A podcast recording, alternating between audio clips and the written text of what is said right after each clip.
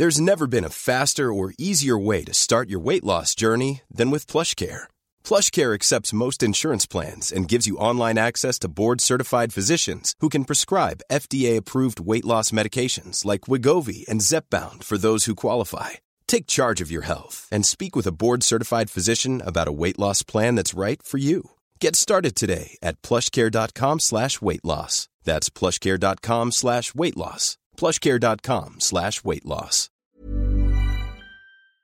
Hi, I'm Lawrence Dallaglio, host of the Evening Standard Rugby Podcast, brought to you in partnership with QBE Business Insurance. The show is available to listen to now and right up to the end of the season when the winners of the Champions Cup will be crowned at Tottenham Hotspur Stadium and the fight for the Premiership title will be decided at Twickenham. QBE is one of the world's leading insurers and they will help your business build resilience through risk management and insurance solutions. Subscribe and download now wherever you get your podcasts. Thanks for listening. ES Audio.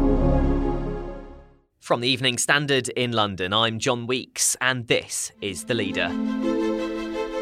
As head teachers warn that schools across the UK are on the verge of being unsafe, it looks like a teacher's strike is looming. School leaders have said they may have to make redundancies as they're being hit by spiralling energy prices and inflation. A poll of London head teachers, carried out by the National Association of Head Teachers, found that half will have to make staff redundant because of rising costs and government underfunding. Schools have also had to find cash for a rise in teacher pay, which has had to come from their budgets. It's led to the union balloting for strike action, meaning schools could face disruption in the near future. So, how are schools coping as they try to balance the books? And could tomorrow's autumn statement lessen the burden? Joining me now is the Evening Standard's commissioning editor and feature writer, Katie Strick. So, Katie, I understand you've spoken with head teachers across London.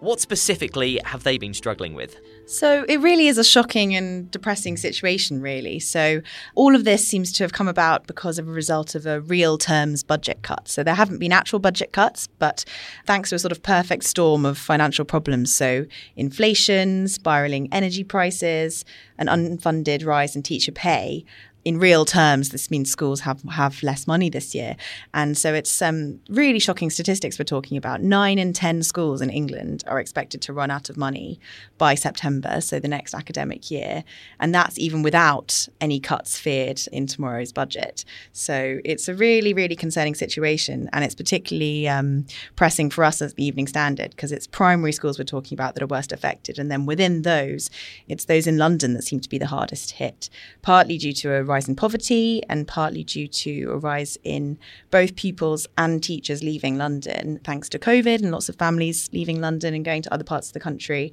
and also Brexit and many European families um, leaving leaving the country too. And you sort of mentioned this cocktail of issues impacting schools at the moment. Have these problems been building for a while or have they happened more recently? So I spoke to one head teacher, Richard Slade. He's head teacher of Plumcroft primary school in Greenwich. We just really do not have enough money to run schools even close to properly. And what I'm seeing happening next, if nothing changes in terms of school funding increasing, is literally a cliff edge said he's been working as head teacher there since 2010, and that is the last time he can remember having enough money to be able to deliver what he calls, and he hates to call it this, but he calls the extras. So, school trips, well-being projects, tackling obesity, and things like that. We've reached, frankly, a tipping point in terms of the gap between what we get and what we know we need is just too wide. And he says it's got worse over the last decade, worse and worse and worse. And then this year is by far the sort of most desperate they have got. And that's to the point where not only are those extras not being able to be delivered, but the day to day basics of just having enough teachers to teach big classes of 30 and having a support staff in there too, ideally, um, just aren't possible anymore. And you talked about how desperate head teachers like Richard Slade are at this point, especially after 10 years, such a long time. Has he given any indication of how close schools are from having to close? Yeah, he did. And he said, you know, his school, for example, is operating on a deficit budget this year of £154,000 at least. If I was to follow the government's own guidance, that I should be only spending 75% of my budget on staffing, I would need to save a further £400,000, which would mean I'd have to make at least 20 more staff redundant to balance the books according to the DFE. And I'm just not going to do that. So he's 57. He's talking about retiring an entire decade earlier than he wanted to. He wanted to keep going till he was 70, and he's now only going to be able to last until he's 60. He says he's got three years left in him, but he couldn't do a single day over that if he was to look after himself and his family. My well being and my family work life balance is such that I've really got to start thinking. I'm 57 now, so I've genuinely, in the last couple of years, worked out that I need to change the balance, mainly because we just, I'm exhausted. So he'll be retiring 10 years early.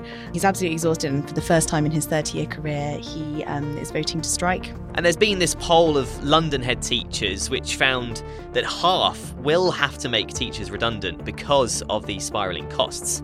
How realistic a prospect is that for schools? That's right. Yeah, staffing is by far the biggest issue here, and that's just a financial reason. So a lot of schools are talking about 82% of their budgets being being staffing. It's supposed to only be 75%, but they're all saying that it, they've had to go over that.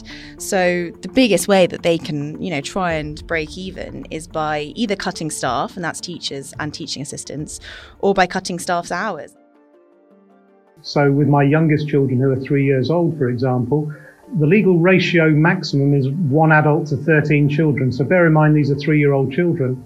So with 39 nursery children in one of my provisions, that's just got three adults with 39 children. Now that's legally compliant, but if a child needs a nappy changed or another one is upset, you've suddenly got very few adults with children of that age and um, the quality of teaching naturally is going to decline as well. I mean, it's a vicious cycle. You sort of have remaining staff who maybe haven't been made redundant, are just left exhausted, they're off sick from either exhaustion or COVID, flu, or the usual things, or they're leaving altogether.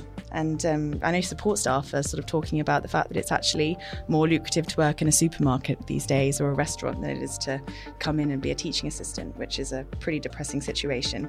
My job as the head teacher is to reach a point of decision that actually enough is enough, that we just cannot keep coping. We need to actually have appropriate, sufficient funding that's sustained over time to be able to actually do our job properly.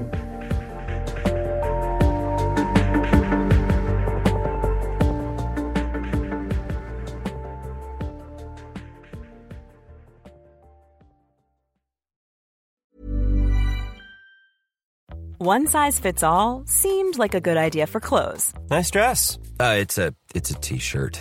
Until you tried it on. Same goes for your healthcare. That's why United Healthcare offers a variety of flexible, budget-friendly coverage for medical, vision, dental, and more. So whether you're between jobs, coming off a parent's plan, or even missed open enrollment, you can find the plan that fits you best. Find out more about United Healthcare coverage at uh1.com. That's uh1.com. Hi, I'm Lawrence Dallaglio, host of the Evening Standard Rugby Podcast, brought to you in partnership with QBE Business Insurance. The show is available to listen to now and right up to the end of the season when the winners of the Champions Cup will be crowned at Tottenham Hotspur Stadium and the fight for the Premiership title will be decided at Twickenham. QBE is one of the world's leading insurers and they will help your business build resilience through risk management and insurance solutions.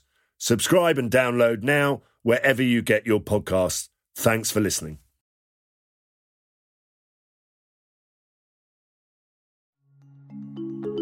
Teachers are now considering strike action.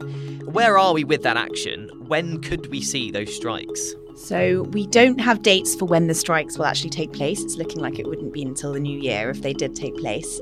But the ballots that have opened so far, um, they don't close until January, and a few others haven't announced their dates yet. But it looks like 2023, we're not going to be seeing the last of, of these problems. It's actually probably going to be at the forefront across all the front pages if teachers do go ahead and strike, which is looking likely. In terms of the impact this is having on children with special educational needs and disabilities, how much is it affecting them. The saddest part of this whole thing is that it's the most vulnerable pupils who are being hardest hit. So, a lot of them with special educational needs. And we have more of them than ever post pandemic. Many of them need dedicated one-to-one support.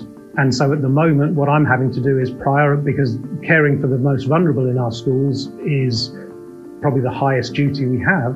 And so I'm prioritizing the staff that I do have, and I don't have enough of them, but prioritizing the staff I do have to work with those complex children a lot of schools poured more money into those kind of um, things like counselling and catch up tuition and things post pandemic. And now they're suddenly facing that horrible, horrible decision of whether they have to cut a lot of it. And it's a really worrying situation. A lot of heads are saying not only are we, we worried about losing schools as educational institutions, but also safeguarding institutions. So, could we see something in tomorrow's autumn statement around supporting schools a bit more? Yes, so at the moment, the main predictions seem to be that there, there are fears that there are going to be more cuts to things like education rather than more funding. I need in my budget, and we, we do very careful cash flow projections, we do modelling. I need another 15% in my budget to be able to continue to function properly the new Education Secretary, Gillian Keegan, her new Schools Standards Minister, Jonathan Gullis, recently announced that schools would receive £1.5 billion more next academic year, and um, also that there's going to be a cash increase of £4 billion for schools this year. But these are all big figures, but the deficits are huge, and heads are saying that that's nowhere near sufficient. If there were, heaven forbid, spending cuts in education, then that's why I'm speaking out now, because to have cuts would be devastating. I would get to a point if I had to balance my books and make that. Hi, I'm Lawrence Dallaglio, host of the Evening Standard Rugby Podcast, brought to you in partnership with QBE Business Insurance. The show is available to listen to now and right up to the end of the season when the winners of the Champions Cup will be crowned at Tottenham Hotspur Stadium and the fight for the Premiership title will be decided at Twickenham. QBE is one of the world's leading insurers, and they will help your business build resilience through risk management and insurance solutions. Subscribe and download now wherever you get your podcasts. Thanks for listening. Hey, it's Paige DeSorbo from Giggly Squad. High quality fashion without the price tag? Say hello to Quince. I'm snagging high end essentials like cozy cashmere sweaters, sleek leather jackets, fine jewelry, and so much more. With Quince being 50 to 80% less than similar brands. And they partner with factories that prioritize safe, ethical, and responsible manufacturing. I love that. Luxury quality within reach. Go to quince.com slash style to get free shipping and 365 day returns on your next order. Quince.com slash style many staff redundant, my school would no longer be safe. I would risk assess that the school is not safe and therefore I'd shut it.